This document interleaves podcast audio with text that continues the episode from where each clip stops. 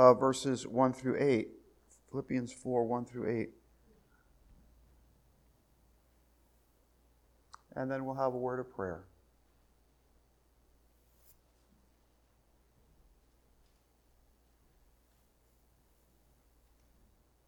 All right, uh, Philippians chapter 4, 1 through 8. The Bible says, Therefore, my brethren, dearly beloved and longed for, my joy and crown, so stand fast in the Lord, my dearly beloved. I beseech Euodias, I beseech Syntyche, that they be of the same mind in the Lord. And I entreat thee also, true yokefellow, help those women which labored with me in the gospel, with Clement also, and with other my fellow laborers, whose names are in the book of life. Rejoice in the Lord always, and again I say, rejoice. Let your moderation be known unto all men. The Lord is at hand. Be careful for nothing, but in everything by prayer and supplication with thanksgiving. Let your requests be made known unto God. And the peace of God, which passeth all understanding, shall keep your hearts and minds through Christ Jesus. Finally, brethren, whatsoever things are true, whatsoever things are honest, whatsoever things are just, whatsoever things are pure, whatsoever things are lovely, whatsoever things are of a good report, if there be any virtue and if there be any praise, think on these things. Let's pray together. Heavenly Father, we're thankful for the opportunity uh, to be here this morning. We're thankful for your goodness to us and for your mercy and for your grace. We ask and pray now your blessing on our Bible study time, that you would just draw each of us closer to you. In Jesus' name, amen. All right, so I'm going to start a series for the month of August, and um, going to have to do with uh, what we think and how we think. Our theme verse is found on the top of your handout, uh, Romans chapter number one. Be not conformed to this world uh, but be transformed by the renewing of your mind. So, the human mind, as you see on the opening paragraph, the brain, the most complex arrangement of matter really in the universe, this particular author said, I'm quoting him here. And so psychologists tell us that the average person has about 10,000 thoughts each day. How you think will affect the direction of your life. With 10,000 thoughts whirling around our brains each brains daily, uh, we're going to need more than human willpower to keep them pure and God honoring. So, hence uh, Philippians 4 8. Think on these things the things that are true, honest, just, pure, lovely, good report, good, uh, any virtue, there be any praise. Think on these things. So, most normal human beings like things to be clean, right? I mean, your house is clean, your car is clean. Uh, that's what most normal. Some of some of the parents, if you have a child and you're raising a child, you've raised a child. Sometimes you wonder if they're normal or not. But that's generally how most people uh, live. Um, sometimes it takes some people a little longer than others to learn uh, how to keep things clean. But um, that's why in our houses we have sinks, uh, we have showers. These are many of these are relatively modern conveniences when you think about it. Um, washing machines, uh, toilets. So you know that's that. Hence the hence the. Uh, well, so we actually, I was watching last night um, on the Smithsonian Channel a, um, a segment on King Louis and the palace in Versailles. And uh, he was a filthy individual. The whole palace was filthy. Now, you can go visit that palace today, and it's immaculate. But the documentaries, there were no bathrooms in the palace. And when you visited the palace, and many people visited, King Louis wanted as many of the royalty to be there because he, like many of the royalty of the day, was paranoid that someone wanted to take his power. So he figured if he could have the royalty there with him, then he could keep an eye on them. But if you visited King Louis uh, and you were walking down the hallway and you needed to relieve yourself, it was perfectly normal to just go ahead and get into a corner of the hallway and to go ahead and relieve yourself. And mark your territory, I guess. And there were there were servants in the that would walk around with, um, I'll just call them pots. That's not what they are called, but I want to be crude. And or they would clean up after people. And then Louis had a lot of animals. And it was perfectly normal for the animals to just go to the bathroom all throughout the palace. The documentary said that the palace reeked. It was not a clean place, especially in the summer. It was a filthy place. Many of the other no, uh, nobility, they, they, they just wanted, they didn't even want to be there, but they had to be there because of the requirements to be there. In fact, it's said of King Louis, it said of King Louis that he, as an adult, he only bathed three times. Stop sending texts. He stopped, he only bathed three times. I told this story to my wife this morning. She said, well, instead of calling him King Louis, they should have called him King Pewey. Uh, so he didn't like to be clean. But today, when you think of that and you think of all that, that's involved, today, you know, we, we hear about water pollution. Actually, when I was a child, the waters in the United States were a lot more polluted than they are today. They have cleaned up the waters in America uh, tremendously. In fact, uh, it's not there any longer, but in our parking lot for years, they came and they, they sank a well, and there was a metal cap to that well. And for years, they tested the ground here because when all of the uh, industry was in North Adams, uh, this and the river was still there, the grounds were all polluted. And so, uh, for those of you that don't know, right across the street where it's open land, when uh, when I moved here, those, there were all houses there, and um, those houses were all torn down because the ground there was polluted. And uh, they would test that well. I see them every now and then coming and testing the ground. They wanted to make sure the pollution didn't drift across the highway and come up here. But when I was a child, there was, uh, I actually think it was during the Nixon administration, there was a great effort to clean up the waters, uh, or the start to clean up the waters in America. So you had water pollution, and we have, uh, we, we hear about air pollution. When I visited Hong Kong with Shelley many, many years ago, uh, the air in, in Hong Kong, I, it may still be the same. It was unbelievably polluted there. Um,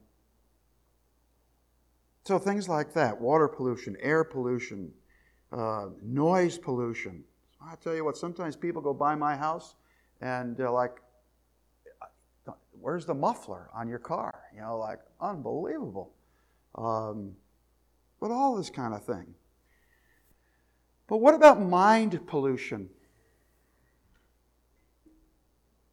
And that's really what uh, we want to think about because our minds can be polluted with a lot of things that are in this world. And uh, we need to be thinking about that and careful about that.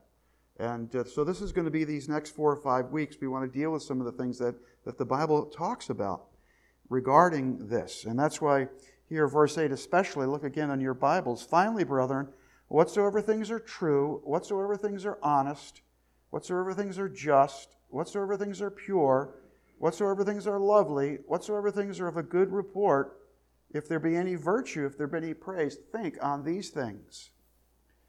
So, a um, couple of things. Notice first on your handout when we talk about, uh, and then the theme to this is being brainwashed, meaning our minds, our minds need to be washed.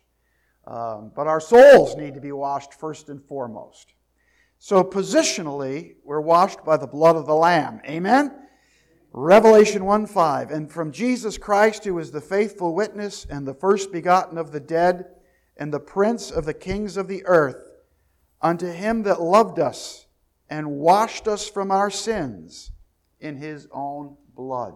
It's wonderful to know that we've been washed by the blood of the Lamb, that our sins have been forgiven because of the shed blood of Jesus Christ. And that's a, that's a great. Uh, a great blessing. I think, um, well, then, then practically speaking, Psalm 51, 2 and 3 on our handout. This is David's, part of David's prayer uh, of, um, uh, before the Lord after uh, Nathan the prophet has uh, exposed the sin of David between David and Bathsheba, and then David premeditating the death of uh, King Uriah, and then having all of that, um, all of that uh, acknowledged here by David. And David says this He says to the Lord, Wash me thoroughly from mine iniquity, and cleanse me from my sin. For I acknowledge my transgressions, and my sin is ever before me. So, from a positional point of view, David had accepted the one true living God. He was a man of faith. But from a practical point of view, David had involved himself in grievous sin, and he needed the washing of the Lord. In Genesis or John chapter 1, verses 8 through 10, that's verses most of us know. If we confess our sins, he's faithful and just to forgive us of our sins and to cleanse us from all unrighteousness. I think as I think of those verses, I think those verses can be applied both practically as well as positionally. Because to get saved, we've got to come before the Lord and confess our condition before Him. But then, as believers, really regularly in our Christian lives, we should acknowledge that there's sin in our life. And um, sometimes that sin is brought into our lives because of all that's around us mind pollution. So, Philippians, the book of Philippians, talks a lot about the mind. In fact, if you have it open to the book of Philippians, verse uh, chapter 1, for instance, and verse 27. Paul writes here to the Philippians, and he says this only let your conversation be at becometh the gospel of Christ, that whether I come and see you or else be absent, I may hear of your affairs, that ye stand fast in one spirit, with one mind, striving together for the faith of the gospel. The idea of one mind. And that should be true about a church, a body of believers, that we're of one mind. In the book of Acts, it talks about being of one mind and being of one accord. But then also, look what he says, chapter 2, verse um, 4. Look not every man on his own things, but every man also on the things of others. Let this mind be in you, which was also in Christ Jesus.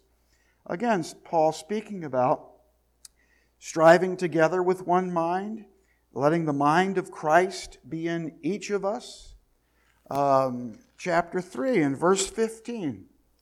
The Bible says, Let us therefore, as many as be perfect, be thus minded, and if anything ye be otherwise minded. And then in chapter 4, again, when, when Paul is writing here, these two women, Euodias and Syntyche, they're having they're having a problem. They're kind of going at it. And uh, the Bible says that they be of the same mind in the Lord. You know, if people are of the same mind in the Lord, that it would save not only a lot of conflict, would save a lot of confusion as well. So the mind of the Lord, our, uh, the importance of how we think and what we allow into our, into our minds. So, these three points here this morning on our handout. Number one is this our minds are designed creations. God has created us in a way where we can think, or we ought to think. Psalm 139, verses 13 and 14 says this For thou hast possessed my reins, thou hast covered me in my mother's womb. I will praise thee for I am fearfully and wonderfully made. Marvelous are thy works, that my soul knoweth right well.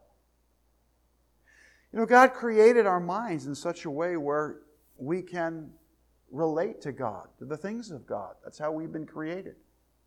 And um, that's a wonderful thing. And uh, God's given us that ability. You know, all we know that all real wisdom comes from above. God plants that wisdom in our hearts and in our, in our minds. But that is the creation um, and how God has created us, that we've been fearfully and wonderfully made. Um, and Paul, as he writes here, uh, he, he recognizes that. And um, you and I need to recognize that. You know, what was the same when we were growing up? Uh, when I was growing up, uh, um, some of you are my age, you remember this. Maybe they still say it. But a mind is a terrible thing to what? To waste. To waste. And, uh, and it's true. Um, there's so, we have so many opportunities that God has given us to think about things and to read things today and to study things. And, um, you know, I was watching, like I said, I was watching that show about King Louis, and it seemed like all Louis lived for was the pleasures of life. He had uh, an opulent but stinky place to live. Uh, he had all kinds of foods that they fed him, and uh, here, here was Louis's mind. Now, you have to understand at this particular time in France, there was a lot of poverty. And they would sit Louis in this room and they would feed him these unbelievable meals, but while he was eating, they would have people walk by and watch him. And um, I don't know what they were thinking, but when you have people who are starving and the king is there and he's making a display of um, his wealth and his opulence and his and that's what they would do is he'd sit there and eat and these people would walk by and they'd walk out of the room. Somebody wasn't thinking there. Uh, no wonder there was uh, a revolution in, in, france. What was it that uh, who was it that said let them eat cake marie antoinette? Yeah yeah she wasn't thinking when she said that statement let me tell you. She lost her head right? So the mind. But God has given you and I a mind and to, to use that mind. Sometimes you think, you know, what, what are people thinking? What, is it, what are our leaders thinking? You know, are really thinking these things through? But we, but God's mind, we've been designed this way to, to be able to relate to God. Even, even though the Bible says that in Isaiah, my ways are not your ways, neither are my thoughts your thoughts. But yet the Lord has allowed us to be able to understand who He is, and, and even by looking at His creation. But then Paul really emphasizes, not only in Philippians, but much throughout his other writings as well, that we need to learn to have our minds to be under the divine control of God. The control of God. And again, chapter 4, look at verse 7. And the peace of God, which passeth all understanding, shall keep your hearts and minds through Christ Jesus. The peace of God. Isaiah also said this Thou wilt have perfect peace whose mind is stayed on thee. So the Lord wants us, He wants us to be under His control and to think godly thoughts. In 2 Corinthians, notice this on, well, let me just back up first. Look at Romans chapter 1, verse 21. The Bible says, because that when they knew God, so here's people who understood who God was, they glorified him not as God, neither were thankful, but became vain in their imaginations. And their foolish heart was darkened. And professing themselves to be wise, they became fools who changed the truth of God into a lie and served and uh, or worshiped and served the creature more than the creator who is blessed forever. You know, man is always trying to change God's plan and God's purpose for things. You know, I heard this morning they had a news on the news. I was as I was getting ready, I flipped on the news, and they were talking about monkeypox. And this is what the person in the news said that, that, that monkeypox is spreading. But there is a disproportionate number of homosexuals who are getting monkeypox. Well, Because homosexuality is really not God's plan for mankind. Although the world tries to convince us that it is God's plan. There are even churches that support that. But the Bible clearly tells us that it's just wrong. So we've seen this before. We've seen this with the AIDS epidemic, that it broke out amongst that lifestyle. And while I'm not trying to be cruel and, and, and hurtful and uh, homophobic or anything, but these things happen when we go against God's plan. We don't think these things through. S- sexually transmitted diseases amongst the heterosexual population, these diseases are rampant because people think they have a better plan than God's plan. So there are always consequences for how we think. And we need to be mindful of that. Our minds under, are to be under the control of God.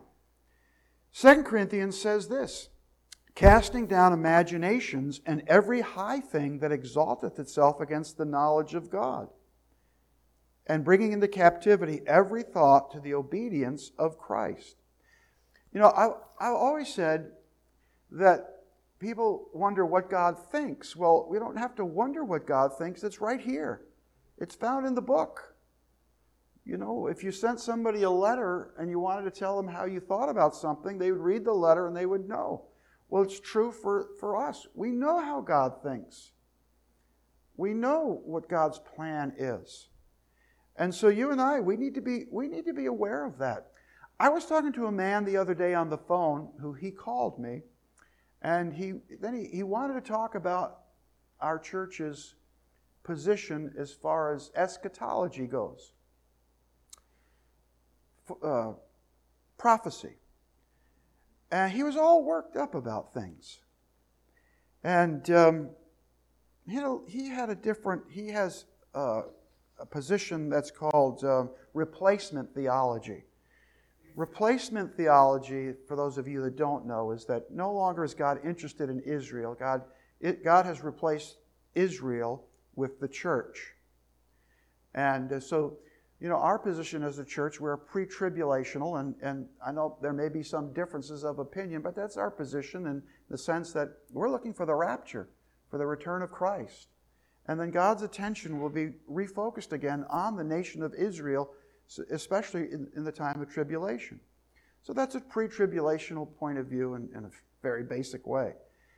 But the replacement theology believes no, no, no, God is done with that. In fact, basically, he said when they stoned Stephen, uh, that was the Jews' last chance, and no, God's just done with them. And then we went from there to, you know, about people trying to take over the world, and we need to be aware of these things. And I, I just let this man talk, and I finally said to him, listen, Man has been trying to take over the world ever since the fall of the Garden of Eden. And I said, You're all worked up. You got a lot of fear in you. Oh, no, I don't. I said, It sounds like you do. And people get all caught up in, you know, this man is doing this, and this guy is doing this, and this government's doing this. And I said to them, Listen, God's got a plan. And sure, from the beginning of time, man has tried to change that plan. Satan has tried to, but God's not, but man's not going to change, nor is Satan going to change God's plan. And you need to rest in that fact. You know, from the very, all the different empires, Nebuchadnezzar and, and uh, the wicked uh, Haman when he tried to kill all the Jews. And you go down, right down through, you, through history, and in the days of Rome, trying to stamp out the, the early church, and, and then governments rise and governments fall. And I think God sits in heaven and he kind of laughs. He has them, the Bible says, in derision. God's got a plan. Nobody's going to stop God's plan. We may not understand it, but God's got it. But God does, and that's the important thing. Amen. So I said, Oh no, he said, You've misunderstood me. I'm not afraid. Well, I said, Well, what are you worried about then? Oh, you know, they've been putting mercury in the water. And I said to him, How old are you? Well, I'm 78 years old. I said, Well, you're doing pretty good if they're putting mercury in the water. Maybe they are. I don't know. But you're 78 years old. You only got so much longer to live. Just enjoy the rest of your life and forget about the mercury. You know, I'm sure there's a lot of things like this. Just go relax. Enjoy your family. I don't know. Maybe I'm just too simple minded. But, uh, you know, it's not that we shouldn't be aware of things and speak up about things, but we can either live in fear or we can live by faith. Amen? So live by faith. Be aware. Don't do, don't, we shouldn't be foolish either. But God's got a plan. And God created us with a mind to understand that. You know, this guy, he was suspicious about everything. Well, I decided long ago I'm going to live my life that way. You know, it's only a step between life and death. We'll all be gone tomorrow. Just relax. God's got a plan. God's got a plan. You know, when you get, it's kind of like when Noah built the ark and, and God, God had a plan. Noah got in the ark and God protected him. Well, I got saved. I'm uh, safe in the arms of Jesus. I'm just, He's watching out. And uh, I rest in that. But you and I, 2 Corinthians 10:15, casting down imaginations and every high thing that exalteth itself against the knowledge of God, and bringing into captivity every thought to the obedience of Christ. Be careful because there are many things, you know, Satan's toolbox is filled with many tools trying to get us to think differently, contrary to the Word of God and what God has said. I, I mentioned earlier in the lesson the different lifestyles. There are churches that now are promoting a lifestyle. They've been around for a while, but they promote a lifestyle that is contrary to the mind of God. Well, there are consequences for that. It's not new either, by the way. Look, Genesis chapter 6 and verse 5. God saw that the wickedness of man was great in the earth, and every imagination of the thoughts of his heart was only evil continually. They didn't think about God. They let their mind wander in, into other things and um, believe other things. But God wants your mind and my mind to be under His control. And the world in which we live in, there are many voices trying to call us away from that, pull us away from that. So Paul reminds us of that here. The peace of God, which passeth all understanding, shall keep your hearts and minds through Christ Jesus. And then God has created you and I to make choices, deliberate choices. We can choose things. Uh, and that's, again, Philippians 4 9. Those things which we have both learned and received and heard and seen in me, do. And the God of peace shall be with you. Paul writes to the, to the church there in Philippi, and he says, Listen, You've seen my lifestyle. You've seen how I've lived. You've seen what uh, I believe. Um, you've seen all of this. Uh, he would go on, and, and, and, you know, Philippians, the theme of Philippians is really the joy of the Lord and rejoicing in the Lord. You just look up those two words uh, or study them out in the book of Philippians. You find it, you find them often. For instance, verse 10, but I rejoiced in the Lord greatly that now in the last your care of me has flourished again, wherein you were also careful, but ye lacked opportunity. By the way, Paul's writing this from prison. He's rejoicing in the Lord because he knows God's got a plan and a purpose for his life. And we looked a little at this, we looked at this somewhat on Wednesday night on how to be abased and how to abound. Everywhere in all things, I'm instructed to be full, to be hungry, to abound, and to suffer need.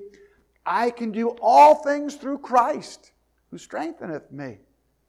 And um, just living with that, with, with the idea that we have choices that we can make. Now, I don't know if this is true or not, but I read this, and some of you have maybe have studied this, but just from observation, I think this is true. But is it this author said this the distinguishing factor between humans and animals are this that animals, everything is instinctive, they just react. Where humans can stop and think about it. That makes sense? You know, like those goofy squirrels that run across the street. What are they thinking when the cars are coming? You know, they're not thinking. They run halfway across and then they turn around and go back and they run. And then sooner or later, they're flattened. But you and I are created to think about things and to make choices and to deliberate choices, distinguishing choices. Proverbs 110 on the handout, my son, if sinners entice thee, well, what does it say? What are those next three words? If sinners entice thee, what does it say? So you have to make a choice, right? You make a choice. You have to choose. But how do you make the right choice and the right decision unless you know what the plan of God is? You read what God's word says and, and you just implement it in, in your life. If sinners entice thee, consent thou not. There's great examples. I mean, just think about the Bible and great examples. Think of Joseph's life. All right, make sure you're all still with me. So, after Joseph was thrown into the pit, rescued, he was sold into whose house? What was the guy's name? Potiphar. And Potiphar had a wife. And Potiphar's wife had wandering eyes. And uh, Potiphar's wife tried to put the moves on David, not just once, but a numerous amount of times. So David had to make a choice. Or, I'm sorry, Joseph. David had to make a choice too with Bathsheba. Uh, you're still with me. Good, good for you. I'm not with you, but you're with me. Joseph had to make a choice. He could either fall into sin or he could flee. And those choices come across our path quite, quite often. We could either fall or we could flee. And Joseph, we know, he fled. He fled. I gave that this example the other night of my own self. I uh, was having a tough time and uh, was kind of in a bad mood, and I knew I needed to get out of the house or it might get ugly. It was all my fault, nobody else's. I just was in a cranky mood. And so I left. Well, Pastor Malchuk, if you were spiritual, you would have got on your hands and knees in the corner and prayed and asked God for give you a better attitude right then and there. Well, I did that, but I fled anyhow. And I just needed to deal with, the, and I needed to come alone and get alone with the Lord and say, Lord, I've got a bad attitude. I'm kind of cranky, and I'm here to tell you about it. And I need your help with it. And um, that was a choice. I fled a situation because I knew that my flesh was getting the best of me we come those are choices that we make. God gives us those choices. Joseph had that choice. And he fled. He fled. He got as far away from it as he could.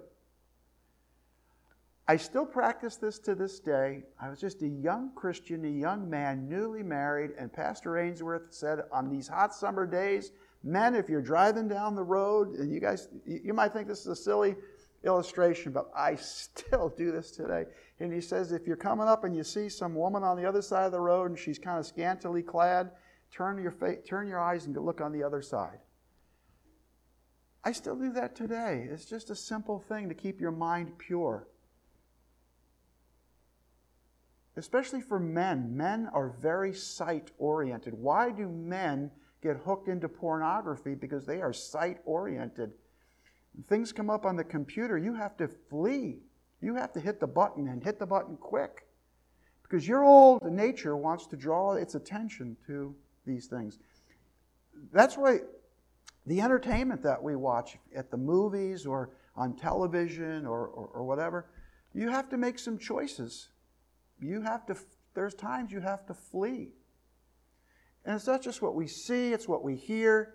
Uh, it's all part of being brainwashed, having our minds washed of a lot of this. And then, listen, by the way, when, when we come into contact with these types of things and, and we do spend time where we ought not to, then it's very important that we go to the Lord and wash our brains and just confess our sin before the Lord and get this right and ask Him for strength. But the proverb said, My son, if sinners entice thee, consent thou not. You've got to make choices. God has given the ability to make choices, choices that affect our minds, whether we fall or whether we flee.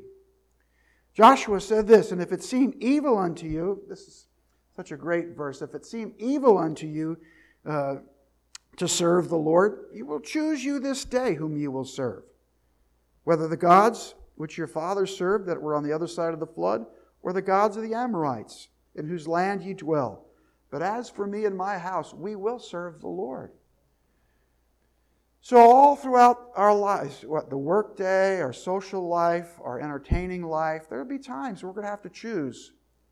Is it more important for me to serve the Lord or what I'm listening to, watching, or involved with? Because it will have an effect upon your life. It will.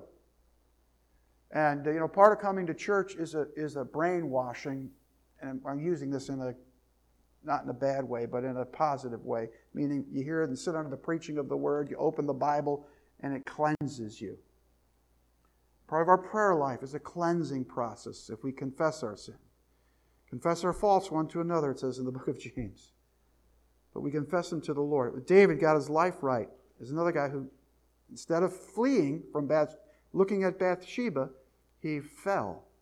And the consequences were catastrophic. So there are always consequences. Always consequences. And we need, we need the purity of God.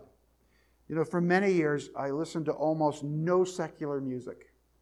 Because I, as a young man, I was very, um, what would be the word? I, I hate to use the word addicted. I won't say addicted, but I just didn't listen to much because it had such a negative effect on my lifestyle. The older, the longer I walk with the Lord, I listen to some secular music now. Sometimes I listen to some old music from when, you know, we were young. But you know, every now and then I pull something up, I'm listening to it, and I and I that I listened to before, and I just turn it off because I think this has got a bad this has got a bad vibe to it. So I don't want to listen to it. And then there's a lot of other stuff that I realized it was just kind of like neutral stuff that, you know, was nice to listen to. But I, I still turned some things off. You know, Shelly, Shelly and I, when we got saved, we were pretty radical. We had about 300 albums. We threw them all out because it had such an effect upon our thinking. And um, but today, not so much. But still got to pick and choose. Got to pick and choose what we go to see, what we watch, what we hear. It's all part of having the mind of Christ. And I can't make that determination for you. You have to make it with the Lord. It has to be between you and the Lord. Amen. I mean, I, I can't, I can't, I can't sit up here as the pastor or, or one of the pastors and say, you can't do this, but you can do this. That's not the kind of faith that we have. Amen. The kind of faith that we have is you as a believer has to get with the Lord. And you as a believer have to be in the scriptures. And you as a believer has to be sensitive to the Holy Spirit of God. And you have to sense what the Lord wants and what the Lord doesn't. But certainly, that's going to take you spending time in the Word of God and staying close to God and listening to the still small voice of God. I will say this, though the only Christianity, the only feeding you're getting is on Sunday morning. The world's going to take over your mind. The only time you're being fed spiritually is Sunday morning. You're going to grow weak, and the world's going to take over your mind. And that's why many Christians today, they don't walk with the Lord any longer the way they once did. Because they've let the thoughts and the ways of the world come into their thinking and it's drawn them away. So that's just kind of the beginning of this. We'll talk a little bit more about this. And, um, but um, that's our first lesson. Let's have a word of prayer. Father God, bless the morning worship service. Meet with us in a special way, a real way a powerful way, Lord. We pray, Lord, if there's any here today that are not saved, that they'd get saved, they'd be born again. We pray, Lord, uh, for those of our uh, that'll be in the junior church, that you'd bless the junior church hour and to speak to their hearts. Be with the workers, uh, empower them, Lord. Help us to come and just uh, expect and look for you to work in our lives today. In Jesus' name, amen.